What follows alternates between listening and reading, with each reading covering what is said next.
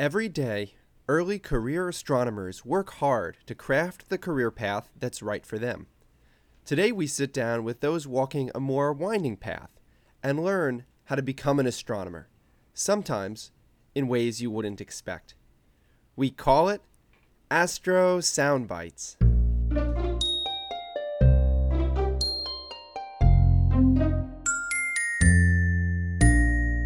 I'm Will Saunders. I'm a third year PhD student at Boston University, where I study the atmospheres of planets in our solar system. I'm Alex Galliano. I'm a third year graduate student at the University of Illinois at Urbana Champaign, where I study supernovae and the galaxies they come from. And I'm Milena Rice. I'm a fourth year graduate student at Yale University, where I study the dynamics of planetary systems. You're listening to episode 35 The Road Less Traveled. We teased this episode a while back, so it's high time for us to bring it to life, and it's pretty self explanatory what we're going to be talking about today. We are excited to bring you interviews with three people, three astronomers, who have ended up in astronomy PhD programs or very shortly will be by following atypical routes. You may recognize a couple of our interviewees that have popped up on the show in previous episodes. We'll be hearing from Tim Holt and Ashley Walker, who have shared their research in past episodes, and we've also had the privilege of adding a third perspective to the mix from Natalia Guerrero. So, first up, we have an interview with Tim Holt. And Tim is a PhD student at the University of Southern Queensland. Back in episode 15, Minor Planets and Major Problems, Tim told us about his work studying Jupiter Trojans, which are a type of minor planet that orbit ahead and behind Jupiter in its orbit around the Sun. In his work, Tim applies cladistics, and he spoke about this in the episode, which is a tool of classifying living things based on recent common ancestor, and he applies this to studying minor planets. And in this part of the interview, we hear about the background that led him to pursue a PhD and develop this very innovative way of studying minor planets using an idea from biology.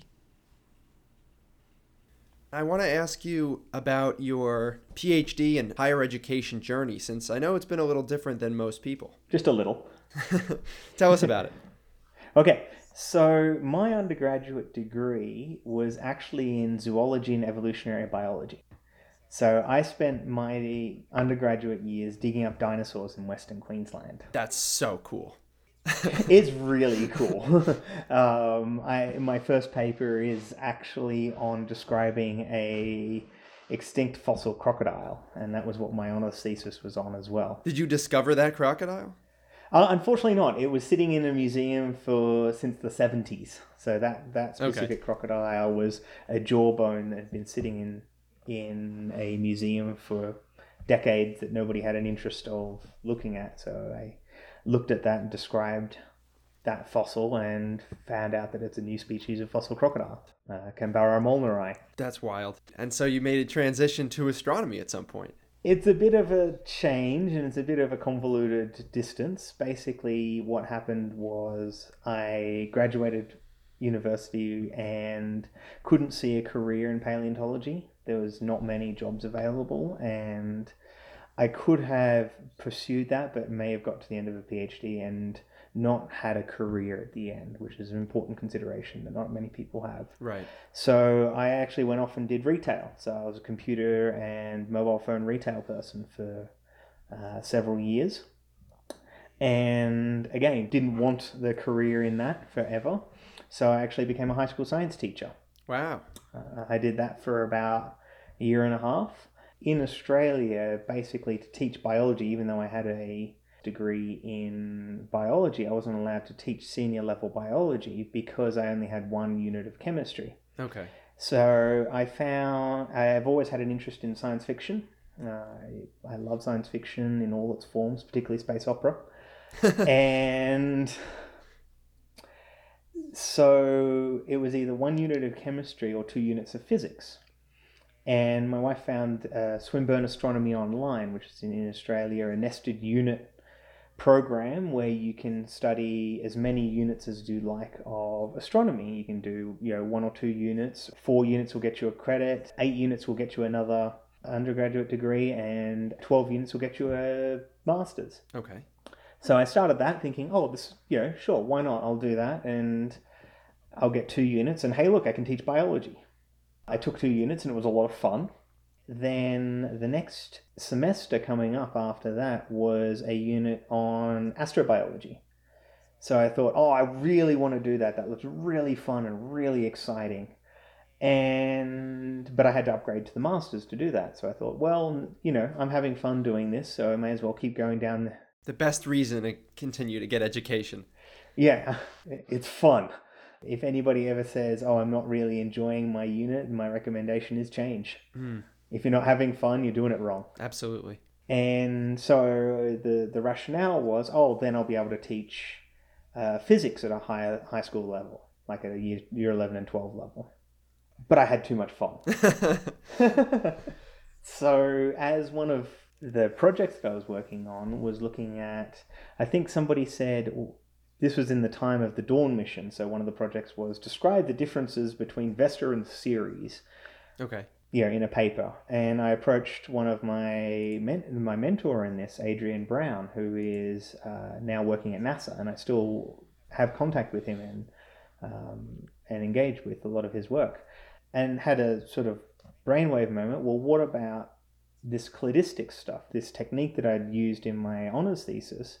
Can this apply to testing whether Vesta and Ceres, you know, Vesta is like the inner planets, Ceres is like the outer satellite, the outer icy satellites. This was before Dawn got to Ceres, by the Mhm. way, so we still hadn't got much of information about that. And I thought, well, can cladistics be used in this way? And I approached him and said, Do you mind if I try this? Can I do this? And he said, Sure, go for it. Wow. So I did that, and it kind of worked and kind of didn't, and I made some mistakes along the way. And That's typical. then that's typical, and then there I used a couple of the project-based mm, units to to expand that further to the regular satellites. So, and that was the resulting paper that came out. I had to do some major changes to it, so that ended up being paper one of my PhD hmm basically, once I finished all that, I went, hang on, I can make a career out of this. And in the meantime, we'd moved to Boulder but through my wife's postdoc. She's also a scientist hmm uh, here in Boulder. And I was started going to the SwRI colloquium. So SwRI every week, every Tuesday, or most Tuesdays, has a colloquium where they get a speaker in planetary sciences or other things surrounding planetary sciences like st- uh, solar science and everything that SwRI The does. SwRI is Southwest Research Institute.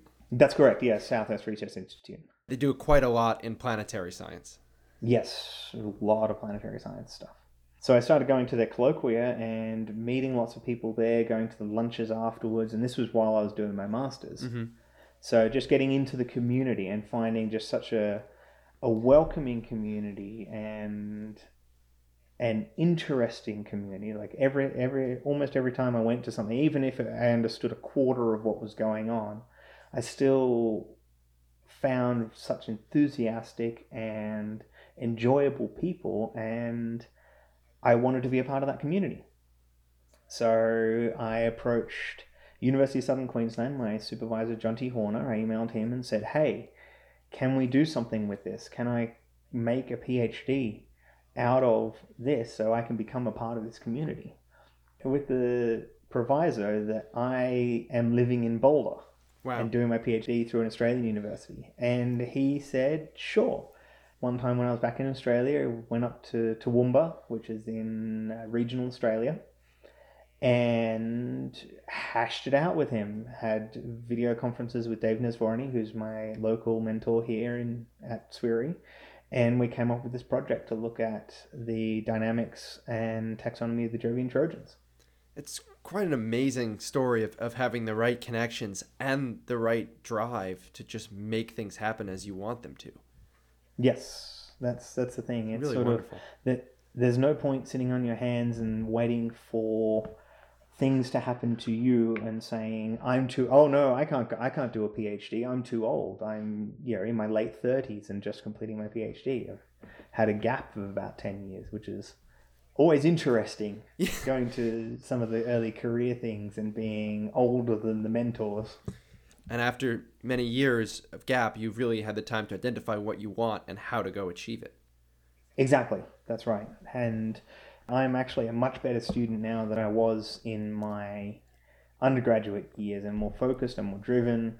And it's more fun because hmm. I'm choosing to do, I chose to do this. It wasn't down a prescribed path. It's no, there, you know, there was no endpoint. I just kept having fun. Yeah, that's really wonderful. It's all well and good to focus on the research, but also have an idea of what you're going to do after. And and for you, what does that look like now? Uh, for me, that's soft money. Okay. I'm excited about soft money. I like the idea of being able to change my research depending on the focus of the time of the community. So, you know, we found all sorts of very interesting things in the only in the past couple of years. You know, things like ice plumes on Europa is an example Right. and other th- and being able to shift and adapt my career may seem like a disadvantage of soft money because you don't have oh I need the stability of tenure. And I think that that's a very false trap to get into. And it's all well and good. The the tenure track positions are fantastic. Go for it. But having being able to be dynamic in a soft money situation is very attractive and I'm quite excited about getting involved in that. Does soft money encompass anything that isn't a tenure or teaching position? to some extent, it's a very broad subject. You know, it ranges everywhere from a one year proposal to go investigate something interesting for uh, for a third of your time all the way through to you know the discovery level the flagship level missions so you know to some extent things like cassini new horizons uh, lucy they're all soft money if you look at it at a broader spectrum. And I mean, they're, they're career making. Basically, if you get a discovery class mission, that's your career. Right. Yeah, that's a big deal. It's a lot of money. That's a it's a lot of money, Yeah. and it's very difficult. I mean, the the process of even getting there is starts at the decadal process, uh, the decadal surveys. So, being involved in that is something that I'm already involved. Like, I'm starting to write a white paper for the next decadal, which I'm very excited about. And that uh, decadal for planetary science is 2023, right? That's correct. Yes. So you mentioned that for your entire higher education career now, you've been going to school in Australia but living in the US. And so what is this remote working environment like for you? Well, for me, it's it is a little bit of a change because I have been at SwRI and I've had the community there surrounding me uh, throughout my PhD process. But a lot of my other degrees, and for now, I've been working from home.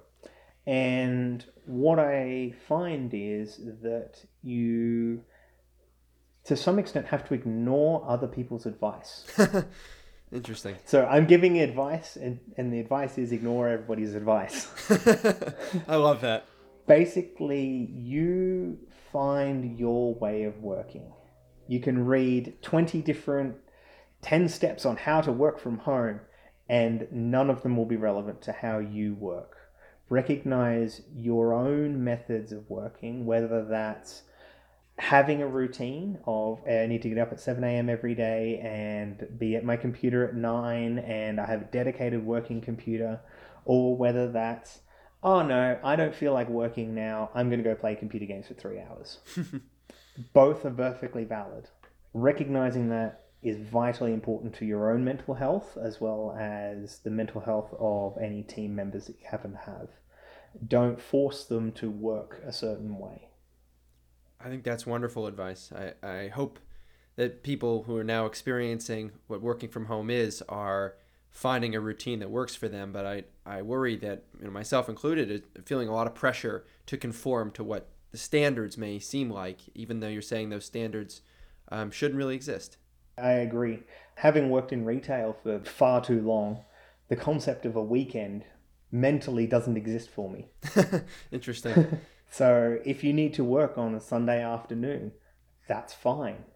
If you want to have take some time out and do a barbecue on a Tuesday morning, go for it. I really like Tim's ending there on an important reminder about working from home, especially in the age of COVID. Be flexible and take care of yourself. Your health and your mental health are the most important things in life. Easier said than done sometimes, but an important lesson nonetheless. And so now we'll transition into our semi monthly Astro off roading space sound adventure. Astro off roading. Have you ever done Astro off roading? We're about to. Is that a thing? no. okay.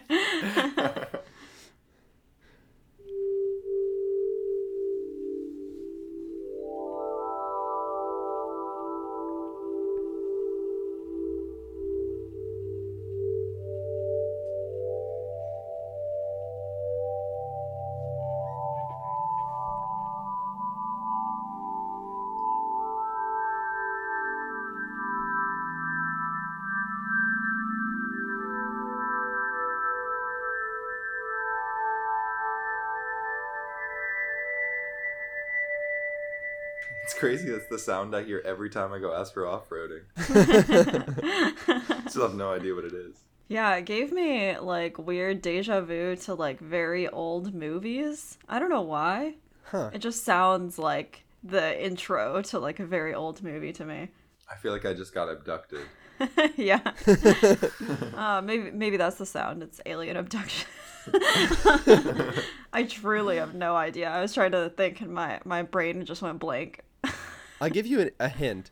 There, there are two things that I find really cool about this sonification. The first is that instead of scanning in time or across an image, it scans around an image in a circle. Huh. Does that give you a little bit of insight what it might be? Is it the Milky Way galaxy or something else that would make sense to have variations in a circle? That's my guess. Nope. No. Is it spherically symmetric? Yeah. Is it a planet? No, it's not a planet. It's a supernova remnant. Supernova remnant. That's a good one. It's uh, supernova 1987A, the famous uh, supernova that was observed around the world. Hmm. And the way that this sonification was done is it was a scan around the edge of the supernova remnant as it's projected into 2D. So it looks like a ring. And it's also a scan in time, which is a little crazy. So as it goes around the remnant, it goes from 1999 up through 2012 or 2013, when there was actually during that period a significant change in the brightness of the supernova remnant because the shock wave ran into an expanding gas cloud and ionized it. Hmm. And then you got an increase in the X ray emissions. And this is from Chandra and Hubble combined. The other thing I really liked about the sonification is what sound they used. It's those crystal singing bowls. Have you played with these or seen them before? Yeah, that's what I thought it sounded like. I don't know that I've seen these. I've seen them as ceramic, not crystal, but it's like a mm. small, heavy ceramic bowl, and you take sort of a dowel and you rub it around the inside rim or the outside rim of the bowl, and when you get it just right, it vibrates and it makes this singing noise. And I don't recall where I saw it. It's in one of these cool shops um, somewhere in New York, but um, it's really hard to get it to sing right. So I guess they, uh, you know, produced this using a digital version of that sound, but it's kind of unusual. We haven't seen a sonification with that noise before. Yeah, it's Tibetan, right? Oh, is it? Okay. Yeah, I think Tibetan singing bowls are a thing that I've heard of. But that's super cool. Yeah, I've never heard of sonifying using that audio. Y'all want to hear a cool fact about 1987A? Sure. Actually, Richard McCray, the person who did a lot of the pioneering work analyzing the supernova when it went off, was friends, I think, with Kanye West's mom. And there's a picture that's floating around the internet of Richard McCray in, I think, like the Netherlands, meeting with a very young Kanye West. Huh. This photo recently resurfaced. Somebody just had it, and so all the supernova people had a field day that Kanye West is somehow connected to the supernova world. that is weird. well, thanks for bringing that space on to us, Will. yeah, you're welcome. And this is a good time to remind our audience about the sonification contest, which is ongoing and will be open until July 7th. So check out astrosoundbites.com slash sonification dash competition dash 2021 for all the rules and how to submit. So we've just heard from Tim Holt, and next up on our Trailblazer series is Ashley Walker, who is an intern at NASA Goddard Space Flight Center and also a soon to be PhD student. If you're on Twitter, you've definitely seen Ashley. She's very active, and in episode 16, we spoke with her about her work studying chemistry on Saturn's moon Titan and the upcoming NASA Dragonfly mission and everything it hopes to achieve. And today, we're going to hear from Ashley about her path into chemistry, eventually to designing her own major, making it through undergrad, and uniting chemistry and astronomy in her pioneering work on Titan. So take a listen. Can you start off by telling everybody how you first got interested in astrochemistry? And you said you've been studying Titan for two years now. What got you started on that path? I came out of high school a really long time ago. I'm a dinosaur. and I wanted to be a choreographer. I had no intentions coming out of high school of being an astronomer, although I wanted to do it when I was younger because I wanted to be a moon. And then I asked my parents to buy me a star off the sky. They ended up, I my uncle ended up buying me a ruby red telescope. I think that that kind of settled settled it. And then um, I would go to Adler Planetarium and they would have a scale in this exhibit hall where you can jump on different planets. I would I'm not that big obviously and so I would jump on different ones and my, my poor little weight didn't go anywhere. But it, I would jump on different ones and I said I, I, I was going to come back and I didn't go back until eons later. When I was just you know trying to figure out what I wanted to do with my life and that dance was not for me anymore I was trying to figure stuff out and I thought about doing forensic chemistry. And so um, when I transferred into Chicago State with a scholarship called the Shy Side Scholarship Program, it was for um, incoming freshmen and transfer students in chemistry and physics. When I was awarded, I would at the time I was talking to my academic advisor. And so she was telling me, and I told her, I was like, well, I thought it because I saw they had like a NASA space grant thing, and I didn't know what the Space Grant Consortium was at the time. And I just said, oh, I think it'll be cool if I interned at NASA. I just thought that would be cool. I didn't think like that would be like an actual career. So from that point, she told me to go talk to this one professor, and it went from there. And and then we didn't even know astrochemistry was like an actual thing until I Googled it one night and it popped up. And so I was like, oh, this is a thing. And so um, I then began doing more astronomy stuff. And so from that point, I said, I don't think I want to work in someone's morgue anymore, but I do think I want to work in astronomy as an astronomer. So, and and I kept the trajectory of being a chemist. And so people throughout my whole trajectory, people were trying to get me to become a physicist. And I said, no, I'm very adamant about when people try to change my mind. So it's like, it's all, if I tell you no, it's going to be a hard no. It's like, no. and so they're like, okay. And so when my senior thesis came up, it made sense why I wanted to be an astrochemist. It took, you know, my department some time to come around about it. I mean, they were supportive, but it took them some time to be like, I just don't know why she doesn't switch her major to physics. I was like, no, it's a reason why. You mentioned so many opportunities, Space Grant Consortium and scholarships that you've won. How did you find out about any of those things? I'm nosy. So I'm nosy. And so um, I was actually initially trying to transfer out of my two year institution because it was time. And so, um, again, I'm a dinosaur and I stayed there longer than needed. And so um, I'm proudly a non traditional student. And I was like, okay, well, let me look at this school, let me look at that school. And I stumbled upon it. And I was applying and I, you know, reached out to my former research advisor in, in the end. And yeah, it just went from there. And I just kept looking around and kept looking around and I saw the Space Grant Consortium. And so um, once she told me to contact the person, that was the school's um, Space Grant Consortium person. I began working with them in terms of research and being their student. And so when I first began doing research, I did radio astronomy and like extragalactic astronomy and stuff like that. It was really, really cool because the benefits of uh, you know doing things with the Space Grant Consortium was that was like my first research experience actually. And so um like I came in that August, I started doing research that May.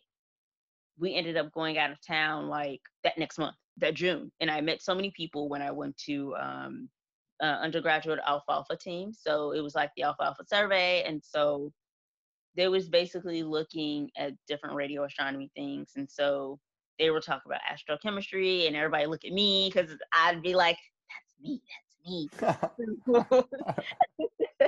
so it was really, really, really, really fun. And so um, I benefited a lot from these opportunities. So typically, uh, most people know me on social media if there's something that you need or want, I'm pretty sure I'm, I can find somebody that has it or I know where it is. At what point in your career did you get introduced to Titan? That was like a whole different, that's a whole nother story. Goodness. Now I'm, I'm, sitting here just telling y'all lectures on my lifetime. So, got um, lots of um, stories. Exactly. So um, I had an incident, an unfortunate incident where I was mistakenly declared deceased by the U.S. government that's the, and this is how I got I stumbled into becoming popular, which I was just like, okay, so my father had passed away from cancer. And um I didn't know that like my credit cards and stuff were getting declined. I didn't know. I didn't we didn't realize this till like December. He died in August. And so I had to put up a GoFundMe page and like my mom was we were doing so much like media stuff and it it took a minute for them to reverse it but it got reversed and so um someone had reached out to me and was like, "Hey, if you ever want to come work on my lab, come work on my lab." And I was offered an opportunity, and I was like, "Okay." So I did some stuff at Harvard doing um, early planet formation, and that's when I really got introduced to astrochemistry. That next summer, I was ready to go do Titan work, and so I went and did the Titan work, and it worked out in my favor, obviously, because I'm at NASA. So now, you know, doing planetary atmosphere and and that's how I was initially introduced to Titan. I actually it was so funny though because I took a poll. So me and my friends were in we're in this group chat and we're all talking, and I said, "Hey y'all, I need to know what project should I do." And I always tell the story because this story, this story to me is hilarious. I have these two friends that did like moons, or they know about moons, right? Okay. And one of my friends, I can hear her to this day through the screen. I don't know how I can hear her through the screen, but I can hear her. And she's like, Titan's best. Titan is best. So, like, not Titan is the best. Titan is best. Like, that is just it. Titan is best. And so, if you ever see me um, tweet that or say that, that is a PhD student, Eileen Garcia Soto, who is at Dartmouth. Shout out to Eileen like she yelled that and i was just like okay and everybody was like yeah i think you should go with titan like everybody was just saying it and i was just like okay and i went back and told my advisor like yo um every i took a poll and everybody said titan even though i was thinking it and everybody was like yeah titan and you know it just went from there. Jeez we have heard some like non-traditional paths on this podcast before but i think this is potentially the most unique, most unusual story we have ever heard. I'm sure. Not too many people get claimed deceased, and then like. yeah, how did you how did you even find out that that was the case? Because we, um, I kept trying to like buy things, and they wouldn't let me buy stuff, and like my cards, like it would not work, and I was just like, okay, this is a problem. And then what initially tipped it off was when um, I got an email from financial aid, and that's when they told me to go to the Social Security office, and that's how we found out. I see. And then you got connected to a professor at Harvard. Well, I was already in contact with um, contact with Karin Öberg we were already in connection and stuff like that. And she was just asking, like, because I had to explain the situation to her, and she was just like, "Let me know what I can do because this is like terrible. Yeah. Like, you don't, you know what I mean? I didn't want like that to happen. I was just coming, you know, I was just trying to get in contact with her, just you know, to do some astrochemistry stuff that summer anyway. And then this happens, and so she's like, "Don't worry about it. You know, you know, it's gonna be fine." So obviously, it worked out. So Yeah, yeah. obviously, it worked out. I mean, I was already going to go work with her anyway, so it didn't. You know, we just want to make sure that I will be okay by that summer, and so Gotcha. Gotcha.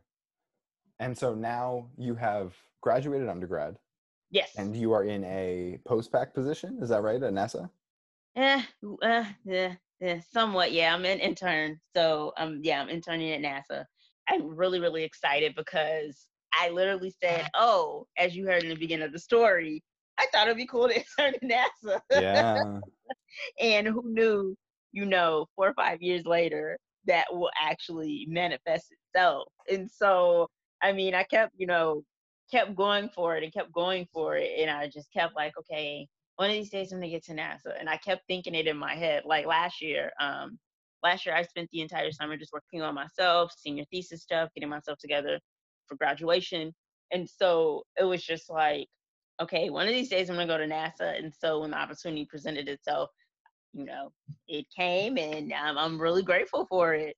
You know, my advisors are great. And so I'm really excited about this new project and just trying to understand a little bit more about planetary atmospheres and its chemistry, which, you know, I think is really, really important when we talk about planetary habitability. Your story is amazing for so many reasons. I think it's remarkable that, first of all, astrochemistry is not a field that people are publicizing everywhere. No. Uh, It's just incredible that you found out that it was a thing, that it existed, this kind of synthesis between two different subfields. You decided that you wanted to do it. And then it sounds like when people were de- even deterring you along the way from continuing in this subfield, you were like, no, this is this is the thing. This is going to be the one. I'm very persistent. I aspire that other students, regardless of who they are, to be more persistent. Throughout my undergrad career, I have been in and out of school, and I often tell students, or even just regular folks, don't give up. This may just be a little patch, but you'll be okay. I went through many patches. You know, I worked in retail for seven years. I worked in many, a variety of places. I knew what I wanted to do at the end. And although I didn't do my dream job and become Beyonce's choreographer, however, however, I found something that I truly love. And who knows, maybe when I retire, I'll go be a choreographer for little girls at a dance studio. And so that's something that, you know, I just want people to do is go for their passion. Just don't go for the go for a job because of the money. Go for it because you like it. As you heard in the beginning, it was just like, yeah, I'm just doing it just because. But then I tapped into that five year old little girl of me and it came out. What advice might you have for people who are excited about a particular field? Let's say it's astrochemistry. Let's say they've heard this podcast and they've heard from you how cool of a field it is and they know they want to go into it too, but they have no idea where to start or who to talk to or what opportunities are out there. Where, where should they start looking? I would definitely start with looking at different astronomers and people that work on chemistry of space. I would definitely start there. I would definitely seek out, you know, people that do astrochemistry related things at NASA. And so I'm pretty sure they I'm I'm banking to have like high school internships. If they want to go do that, go right ahead. I know that Atwood Planetarium had, you know, some little internships as well for, you know, high schoolers and undergrads. If you get your foot in the door with astronomy, you'll be okay, which is what I've always believed. And so I didn't do anything astrochem related in the beginning. I was working on radio astronomy and we were looking at galaxies, galaxy clusters, so on and so forth. As you can see, the end of my undergraduate career, I landed in a s- in a particular place that I enjoy. And so in the middle, I was in an exact astrochemistry group, which gave me the extra push that I needed to go forward. And so for those that want to go into that, that's what you want to do. You want to get as closely as you can because then you never know who would know that person, right? And say, hey, I got this great student that want to do X, Y, and Z. I try my best to respond to emails. Um, late as of lately, I'm going, I'm getting really bad at it now, but I'm trying to do my best and I'm getting better. Sorry for everybody that I've not responded to. I'm coming to you. but my emails are always open. If you at me on Twitter and you'll be like, open your DMs, I will open them for you. I will follow you and I will have a conversation with you, whatever you need. Want to give a big shout out to Linnell Williams and Mache Aaron, who runs the Women of Color Project at Harvard, which I had the opportunity to go to last year, and now I'm a part of it this year. You know, there are women like that that also open doors for women of color that want to do STEM sciences for PhDs. So that too is also there because you may not get it in undergrad. I didn't get it, you know, we didn't have an astrochemistry program at my school. You know, the one person that did do um, astronomy left. And so, and it's okay because I made it my business to do astrochemistry. So there's opportunity there. And for those that don't know where to look, where to go, just reach out to folks and just keep reaching out because you never know who's going to help you bump into someone. And that actually just recently happened to a newer, um, one of our newer um, Black women in astrochemistry. I'm so grateful that I met her. So um, we're really excited about that. You never know where you will end up. I really appreciated Ashley's advice on how important it is to reach out to people doing the same kind of work that you want to do in the future. It always seems terrifying at first, but it's invaluable to have a mentor that can advocate for you and guide you along in your career. Yeah, absolutely. That's really great advice. And last up today, we have an interview with Natalia Guerrero. Natalia will tell us about her journey into a tremendously important role in the TESS team and how it has steered her to soon pursue a PhD in astronomy. My name is Natalia Guerrero. I am the TESS Objects of Interest Manager and the MIT TESS Communications Lead at the MIT TESS Science Office in Cambridge, Massachusetts.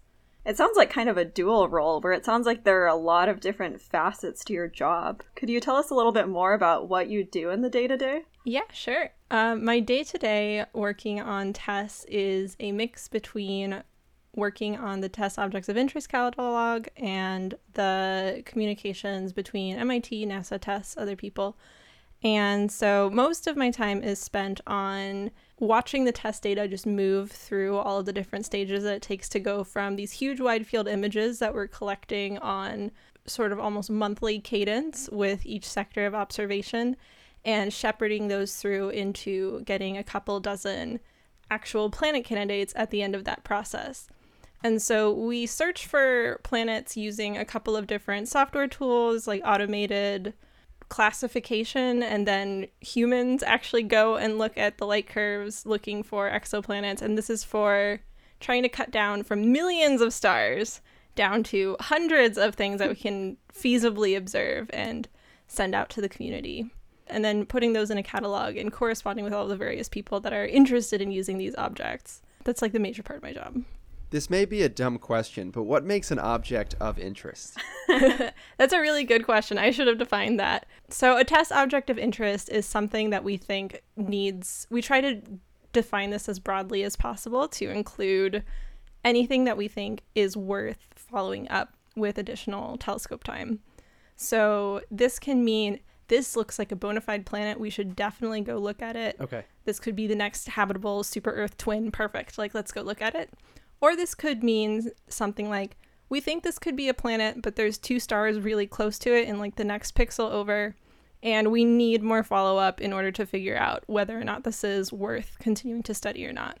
So we there's this spirit of generosity within the whole process that tries to be as inclusive as possible. Okay, but to clarify, all the candidates are planet candidates. So if you see a supernova candidate or something, you wouldn't flag it? I was about to ask. right. It's strictly planetary or, yes, planetary right. transit like. Yeah. So you mentioned that you're working with a lot of different people, um, working sort of at the intersection of a lot of different teams. Are you actually going through and looking at the light curves yourself, or are you sort of coordinating other people doing that, or how does that work? In early days, it was a lot of me and a small group of people clicking through a lot of light curves. But we've been able to build up a huge team of vetters, we call them, who go through the one or two page reports generated for each promising candidate and they classify these. Is this a planet candidate? Do we think this is an eclipsing binary system? Stellar variability something that the spacecraft is doing etc and so i guess like i can give like a rough 30 second how we get to that moment so yeah we do we extract the light curves from both the TESS full frame images which are taken every 30 minutes and the TESS postage stamps which are like an 11 by 11 pixel aperture around that are taken every two minutes. And we have tools that basically look for transits through those um, so the 30 minutes is, searched with like a bls algorithm. So searching for transits we have like several thousand that come out of both of those searches and uh, use decision trees and also machine learning to pick out just the really promising transit like light curves. And then from there, we can review about 200, I would say, every sector to get out the dozen or so TOIs that we want to look at. Mm-hmm. That's super cool. And just to clarify, BLS is box least squares, right? Yes. Okay. um, yeah, so that's just a, a method to determine whether a signal looks like a box transit or like something else. Yes. This is an automated pipeline, right? It's it's running this without anyone having to go through and do that on every single light curve. Yes, that's right. Excellent. That's cool. Yeah. Yes. We've also borrowed a lot from Kepler, which is really nice to have had like an older sibling telescope go through this process before. Right. And the processing for the two minute data is exactly the same, basically. Mm-hmm. Yeah, the systematics are really similar, right? So that's helped a lot in pushing TESS further along earlier on in the mission. Yes, we're lucky that we don't have to deal with like the K2. I think they have a lot of spacecraft motion that they mm-hmm. have to remove. So we fortunately don't have to deal with that. Yeah. What kind of processing rates do you have? So, how many light curves do you have to process per second, per day, per minute? I know that it takes us um, about a week to crunch through all of the full frame images from a given sector. And I think it's on the order of like two to three days for all of the two minute data. Um, they use a supercomputer, so Yeah. they can I'm sure. I was gonna say that's really fast. zip through that.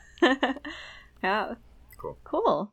So this is a really crucial position that's at the interface of a lot of different research teams, but you received your bachelor's degree seven years ago, right? Yes. So what brought you to this role and how would you describe your career path? I really like how I've come to work as the TOI manager for TESS because it's uh, it's a really unique research path, and um, I think it has allowed me to grow in a really really special way. So I started in physics, and in undergrad, I was really interested in dark matter and the detection of WIMP dark matter. And uh, so I was working on research projects having to do with that. And so I actually started grad school out of undergrad in a high energy or um, like astroparticle physics group. And um, I, we were working on a dark matter detector that was going to it's a really it's a subfield of dark matter detection called directional direct detection of dark matter That's cool. and so not only are you trying to measure like dark matter particles like running into some molecule, you're also trying to measure how that changes over time because the Earth in its orbit it's either going into the dark matter wind or out of it. And so you should see a change over the course of the year. It's like the luminiferous ether. Yes, exactly. Also, just thinking of dark matter as a wind is is phenomenal. I love that. Yeah, it's really interesting. But it's a really small subfield, and I went to a workshop, I think in the end of my first year, and there was like 40 people at that workshop. And if like our building had been hit by a meteor at that point, like the whole field would have been over. Just like that would have been it. I worry about that sometimes at conferences. You need a designated survivor, right? Yeah, for real. so as I started moving further into this, I realized there's still so much about astrophysics and particle physics that I want to know and that I want to learn about and work in. I don't feel like specializing and becoming this focused is what I want to do right now. Mm-hmm. And so I decided that I was going to leave this program. And fortunately, at the same time, uh, TESS was hiring for camera technicians to test the four flight cameras that were going to be put on the spacecraft.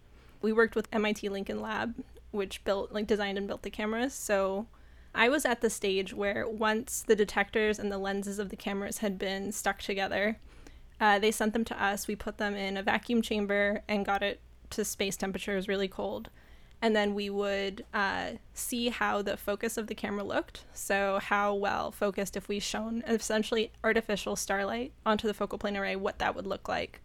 And it was this really amazing experience of working with engineers, system engineers, people who are into planning, finance, like getting this whole different view of how science gets done from like the very focused particle physics. Um, sort of like PI hi- hierarchy to this totally different, like very mission oriented, team based thing. Um, and working with NASA, which was incredible. So I started in that, and as we got closer to launch, started to think about like, okay, what do I want to do next?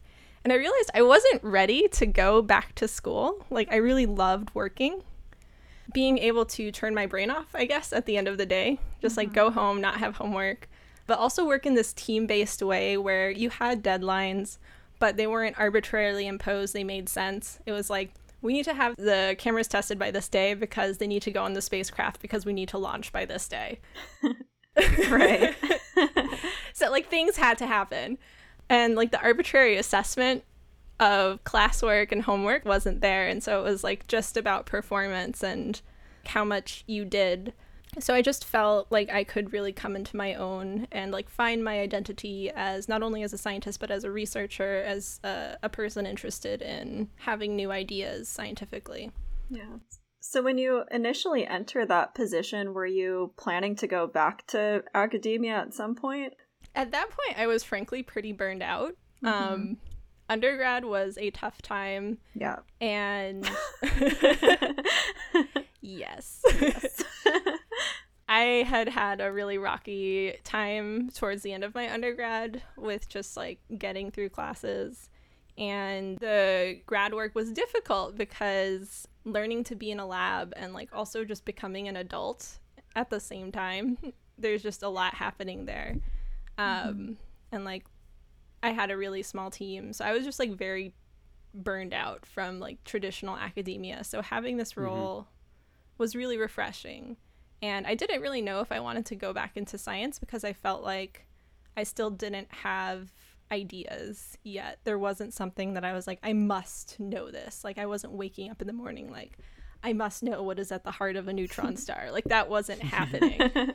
uh, which I feel is like a critical ingredient for graduate school. And, um, actually is something that has motivated me to want to go to graduate school. Mm-hmm was as I switched over to this role as a TOI manager, I started seeing all of these really interesting exoplanets go past me and all of these interesting like demographic questions come up of like what kind of exoplanets are there? Why are they here? How do planet systems form? And started thinking, oh, I want to do that. I want to go work on that. and this sort of feeling of like FOMO slash envy is what motivated me to um, apply to grad school because I was like, I just want to go into my own corner and like think about these ideas because now I have ideas and I'm inspired and creative in this way. Uh, so yeah, that's what's happening. So you mentioned that you were inspired to go back to graduate school. Are you planning to go back this fall? Yes. So I applied last fall and because I was just getting really excited about all of these ideas and I'm going to be starting uh, this coming fall, fall 2021 at the University of Florida. Wow. Wonderful. Congratulations. That's so exciting. awesome. Congrats. Thank you. I'm really excited. And we can get to this more, but part of why I'm excited is one of the things I'm looking to do as a graduate student is not only pursue the PhD in astronomy, but also get a Master's of Fine Arts in studio art and make those two things happen simultaneously. We had an amazing time chatting with Natalia, and thank you so much for joining us. And listeners have something to look forward to. In a future episode, we'll be sharing more of Natalia's interview, in which she provides a more detailed overview of her scientific work as well as her remarkable artistic projects. Remarkable really is the right word for it. Yeah, they're pretty cool. Before we finish up today, I'd like to share a short poem by Rabindranath Tagore, an Indian poet, among many other things, and esteemed Nobel laureate. I thought that my voyage had come to its end at the last limit of my power, that the path before me was closed, that provisions were exhausted, and the time come to take shelter in silent obscurity. But I find that thy will knows no end in me, and when old words die out on the tongue, new melodies break forth from the heart. And where the old tracks are lost, new country is revealed with its wonders. A huge thanks to Tim, Ashley, and Natalia for taking the time to speak with us and providing such valuable insights into their career paths so far. The more stories you collect of people's paths in life, especially of careers, the more you realize any official path isn't actually all that popular or all that official. As always, thanks for listening, and don't forget to keep your ears to the cosmos.